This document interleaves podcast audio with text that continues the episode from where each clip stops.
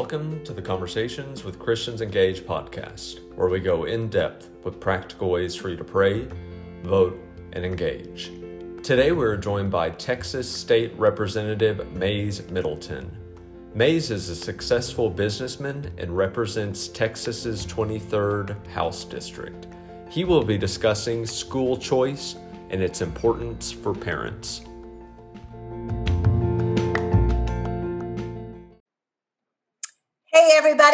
It's Bunny Pounds, Conversations with Christians Engaged. I think this is like episode 40 or 41. As you know, one thing that I never wanted to do in life was be a podcaster, but there are so many important topics and so many conversations that we need to talk about. And this is a big one. We're going to talk about education today.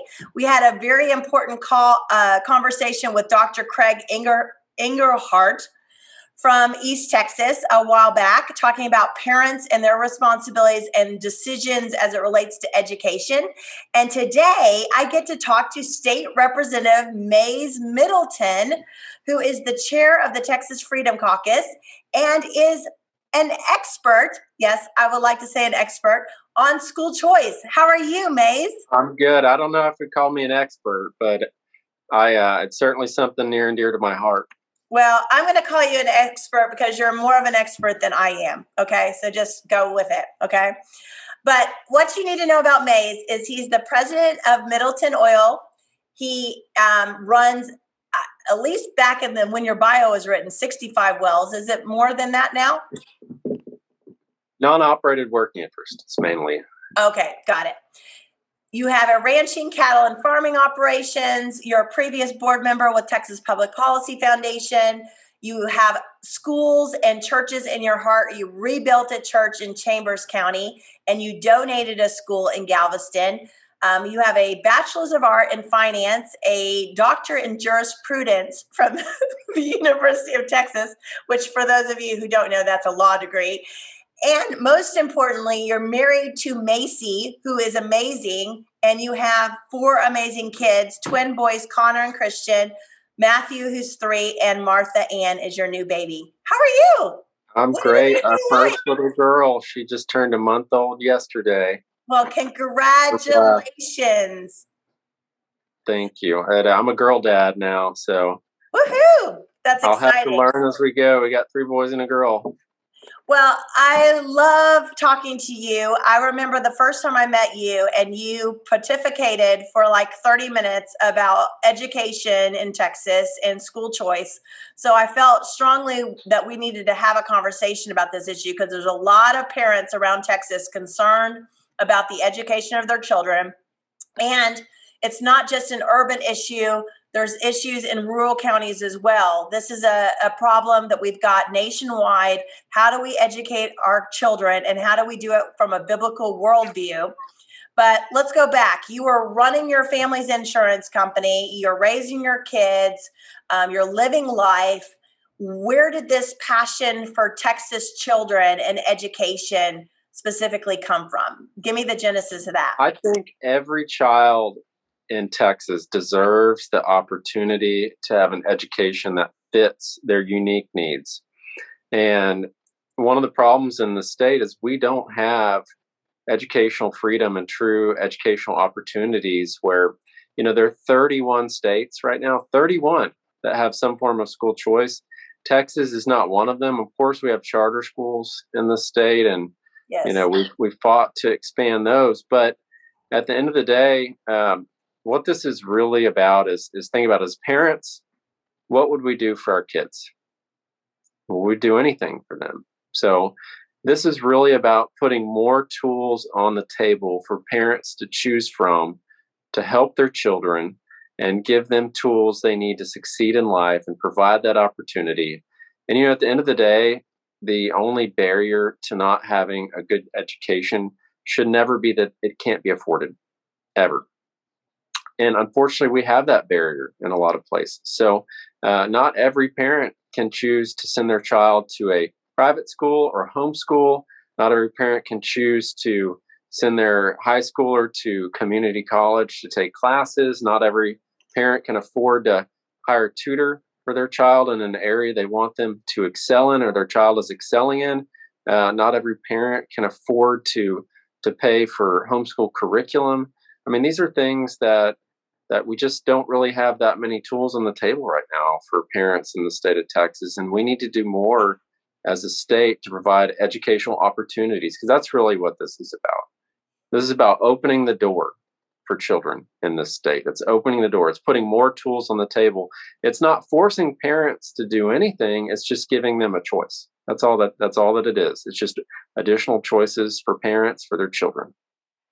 Well, and I know every parent in this state or around America wants their kids to be better or do better than they were, right? To have more opportunity and more opportunity for growth, not just for the American dream, but to be a, viable person in society, right?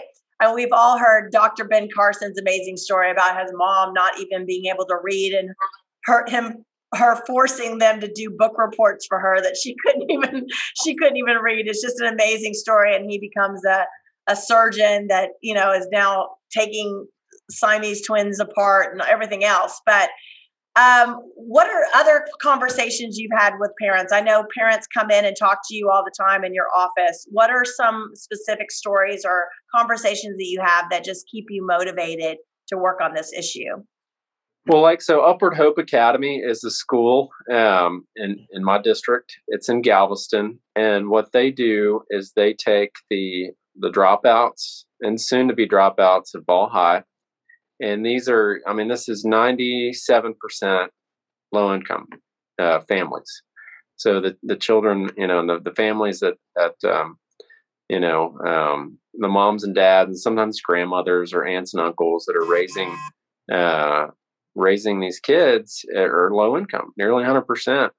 And these are kids that would not have graduated uh, high school at Ball High. So what they're doing is they're turning a 0% graduation rate into nearly a 97% graduation rate at Upward Hope Academy. Wow. It's all low income kids. Many of them are designated as homeless um, because they don't have a, a permanent residence. Um, it's mainly uh, minority, so it's mainly African American, Hispanic kids, uh, and they're providing opportunity. And they're Christian based. When you walk in, the, right on the wall are the Ten Commandments, and uh, across right when you walk in the school, Upward Hope Academy, and that's what we need to be doing more of.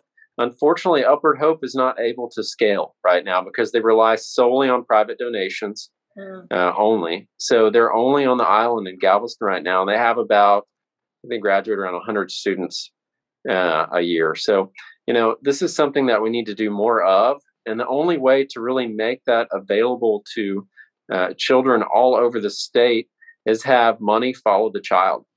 Yes. Money follow the child. And what I hear again and again is please give us this opportunity.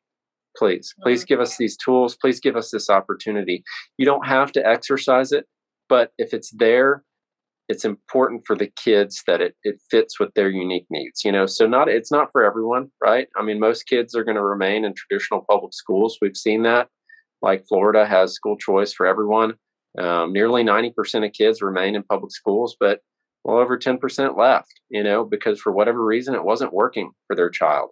And that's what upward hope is about. I mean th- these are these are kids that could never afford to pay for private school uh, their families could never afford it, and, and and that's a tool that we need to put on the table because what it really comes down to at the end of the day is we need to trust the moms and dads in our communities to make the best decisions for their own children.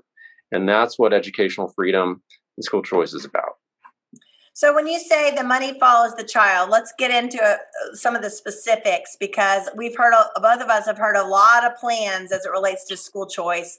But give us some of your favorite plans. I know you filed a bill this last session um, on this issue, so um, talk to us about some of your favorite plans because I know as a former homeschooling mom, part of the concern has been okay, if we send state dollars or federal dollars into our religious institutions, then that could bring strings attached, right? That they might have to comply or dumb down the gospel or whatever. So, in your perfect mind, what does school choice look like? The best plan? So the good news is that we recently, last year, won the Espinoza case, which um, the impediment to implementing school choice in a lot of states was what we call the Blaine Amendment.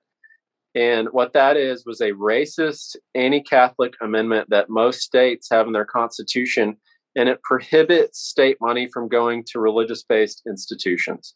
Mm. We won that. The United States Supreme Court threw that out. Thankfully, that's a huge victory. Uh, so that's really the main constitutional argument that was used against you know these parental choice and education programs and so that's gone so that's a really really good news and and just a little statistic uh, sideline here like in florida uh, when they asked parents well why did you um, you know exercise school choice and and uh, send your child with the I think it's a, a scholarship program, you know, it's state funded scholarship program to a private school. Fifty four percent said religious based reasons.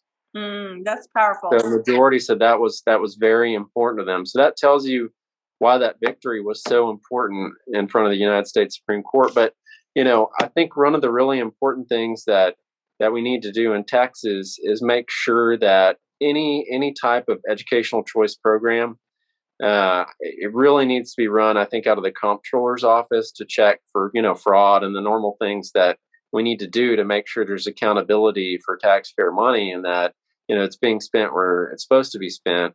So that that's a really important part of any, I think, any uh, educational choice bill is that that program would be run out of out of our state comptroller's office to check on you know all the financial uh, accountability aspects that need to happen uh, but I agree with you on on the the curriculum and the strings, and we can never allow that. Um, of course, you know you can always do like with the homeschool uh, sports bill, where there can be a national norm test. And by the way, there are uh, verified tests that do not have any common core. So, like the classical learning test or the vector test, uh, are do not have any common core in in their testing or or the curriculum that you know you would teach to take that test.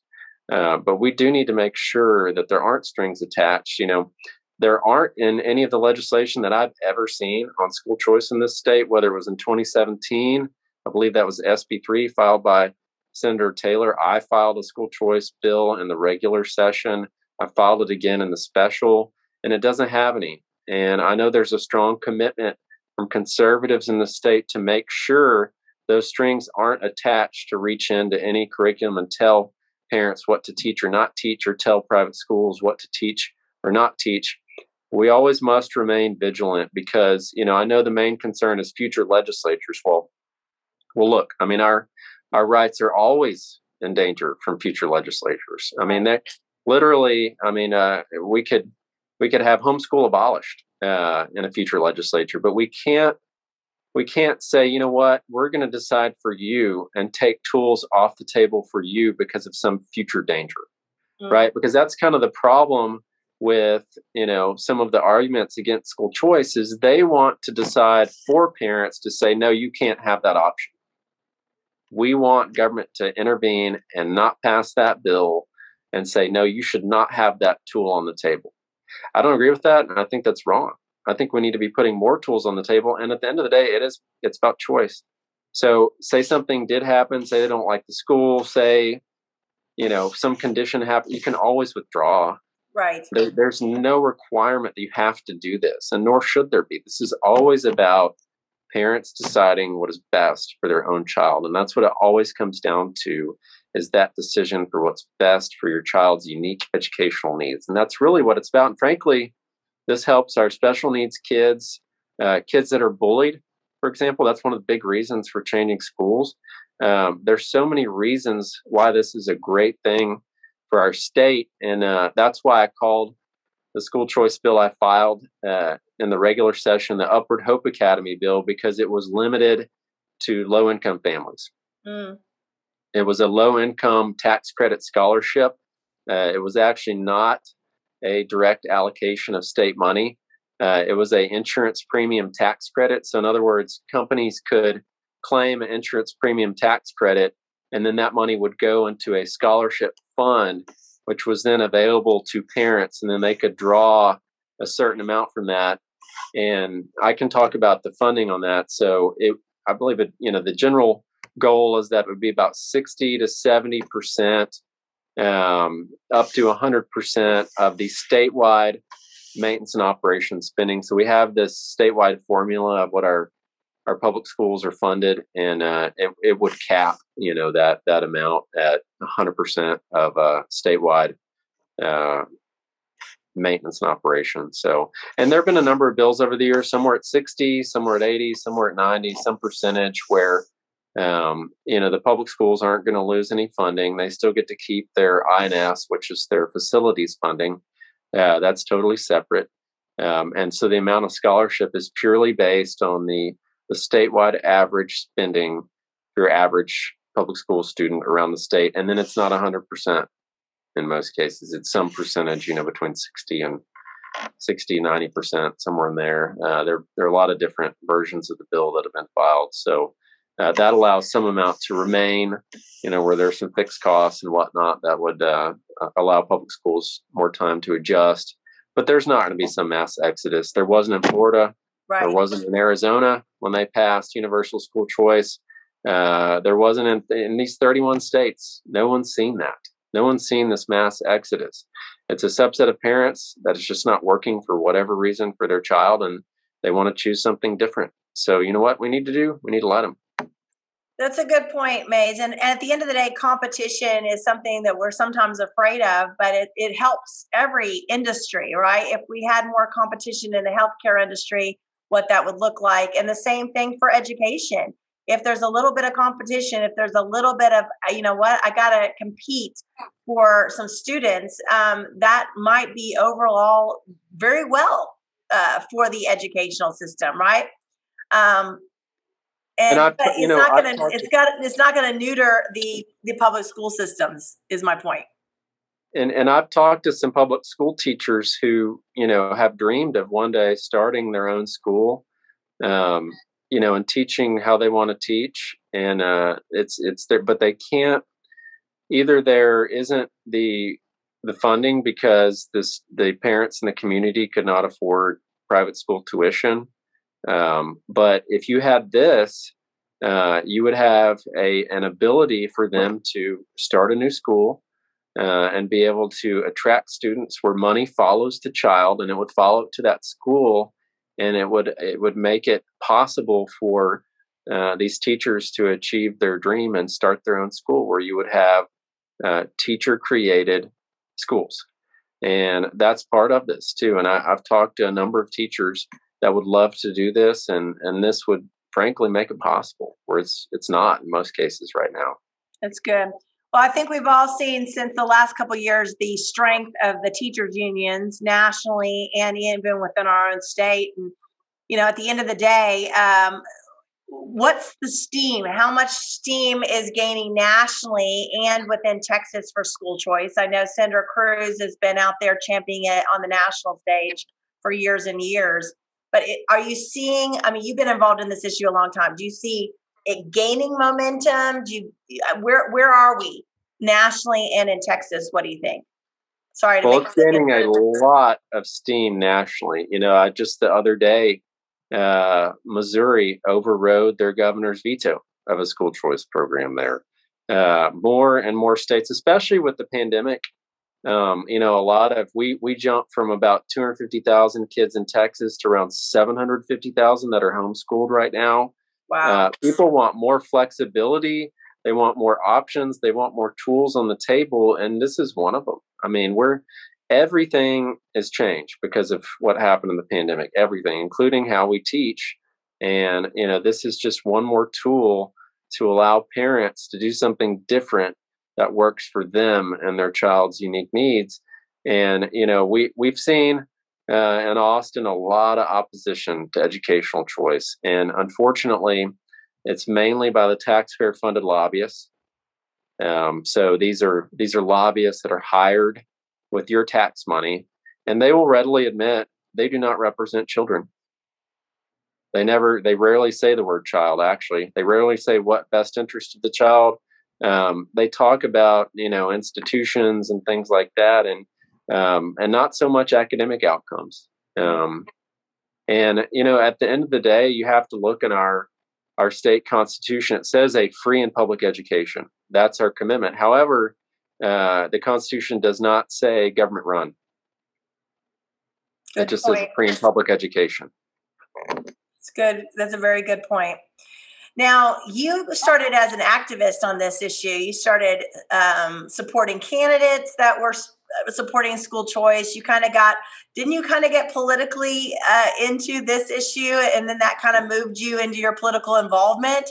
Um, what can individuals do to impact uh, the state on this issue? I mean, what are people can individually do that would help their kids and their grandkids and and children all over Texas? Well, I think you you talk with your your state representative and your state senator. You know, I mean, the the last time we had a bill pass either chamber was in 2017 when SB three uh, passed the Texas Senate and died in the Texas House.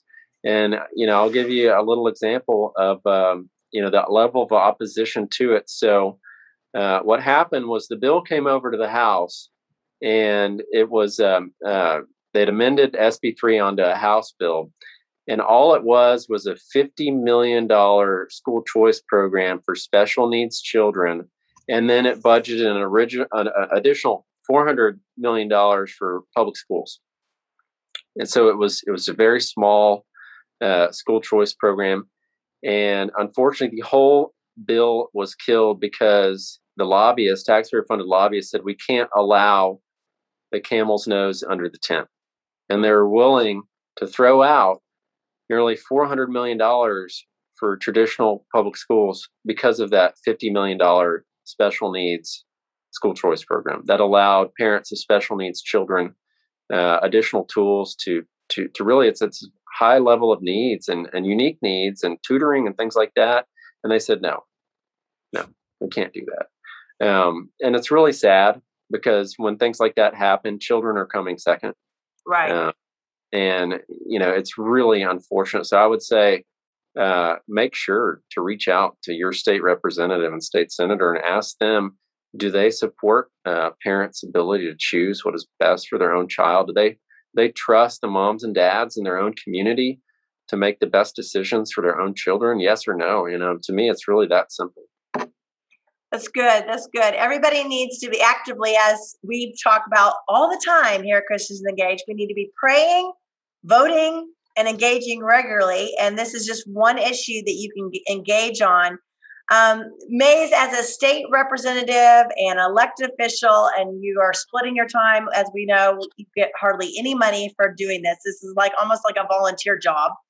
Um, but you have to run a company, you have a family. How can people um, pray for you more? How can they pray for their elected officials more and be helpful to them, even in their own districts? I think we need to pray for doing our Lord's will in everything we do in state government. I think often, you know, right above the house dais, um, you know, it says, "In God we trust," and um, I, I, just there's a lot of times where that gets lost. Um, and at the end of the day, our rights are from God and not government. Right.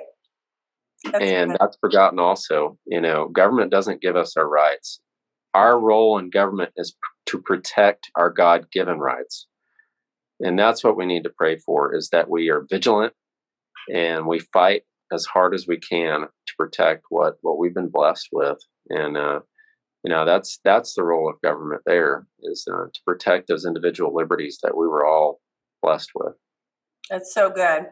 Well um, you were one of those people that kind of got activated. You started getting politically involved joined all these boards. I don't know what you were thinking at the time but then all of a sudden you're running for office. Tell us as a final before i ask you a funny question and we kind of wrap this up how did that progression work? I mean, what was the day you woke up and go, you know, donating and volunteering and helping these people get educated is not good enough. I'm going to actually take on the armor and be in the arena myself. What how did that happen? It's a really tough decision, uh, but I'll tell you, um, don't be afraid of it, and don't let anyone tell you wait your turn. Uh, if you have conviction, then do it uh, and that's really all it takes is is conviction and hard work. Um, and you know, I decided that uh, you know, with prayerful consideration and talking to my wife, uh, that we needed to go fight the fight in elected office. Um, and because I'd been on the outside before, you know, as a as a conservative activist and and fighting on the outside, and uh, we were led to to bring that fight to Austin uh, in the state house, and it's a really hard decision because there are many many sacrifices that come with that. But uh, I'll tell you, if you have the conviction, don't talk yourself out of it, because that does happen a lot. Don't talk yourself out of it. Go for it. That's good. That's good. Okay, well, we really appreciate your time. Again, I have learned so much today on school choice, and everybody needs to research um, this issue. What are some of the go to nonprofits or people that work on this issue that you like to refer people to? So, Texas Public Policy Foundation has led on this for a very long time. Uh, they're great. It's actually one of the things they were founded on uh, with Dr. Leininger uh, in 1989. You know that that was one of the cornerstone issues. Uh, Ed Choice, which is the former Milton Friedman Foundation, is also awesome. They're nationwide. Mm. Um, and then we have American Federation for Children. Uh, they've been very active nationwide. That's uh, Betsy DeVos, who was Donald Trump's, our president's Secretary of Education. she's a longtime advocate for school choice and you know, has worked closely with Senator Cruz and you know Rand Paul, uh, big advocate. You know, don't Senator. I mean, it's we have we have great advocates all over uh, this country, and and you know President Trump was a huge school choice believer as well. So, um, you know that that's uh, those are three really key organizations. I know I'm I'm, miss, I'm missing some right now, but those are uh, the ones that I've certainly worked with the most and have been very active in Texas. Well, we had um, Rob Henneke on a few weeks ago too, talking about the role of courts in the law um, to protect our freedoms, and that was a really good uh, conversation from Rob from uh, Texas Public Policy Foundation. So, well, thank you for joining us today. We really appreciate it. Okay, final question: um, favorite sitcom, and it doesn't have to be from now; it could be from the past. Oh gosh. Uh, that's a tough one. Uh, I really love the the John Adams uh, series on HBO several. Oh, the miniseries. Yeah, yeah, that was wonderful. You know. So good, so good. So, are you an Andy Griffith uh, watcher, or Beverly Hillbillies, or any of the old timey ones? Uh, well, these days I'm mostly just watching cartoons with our seven year old, three year old, and so you know we go between Paw Patrol um, and uh, we watch uh, what is it the um, Big Hero Six? I forget which uh, cartoon that is, and uh, anyway, we we're always switching back and forth on uh, on on uh, you know the morning cartoons. So That's you know, awesome. I don't watch a lot of adult TV these days. No, you're a little busy, as we all are. So, well, um, amazing to have you, State Representative. Really appreciate your time. And everyone get educated and let's help our children and grandchildren in the future. And wherever you come down on this issue, just know um, freedom needs to reign. And we need to make sure that our kids get the best education in the best country that we could absolutely give them.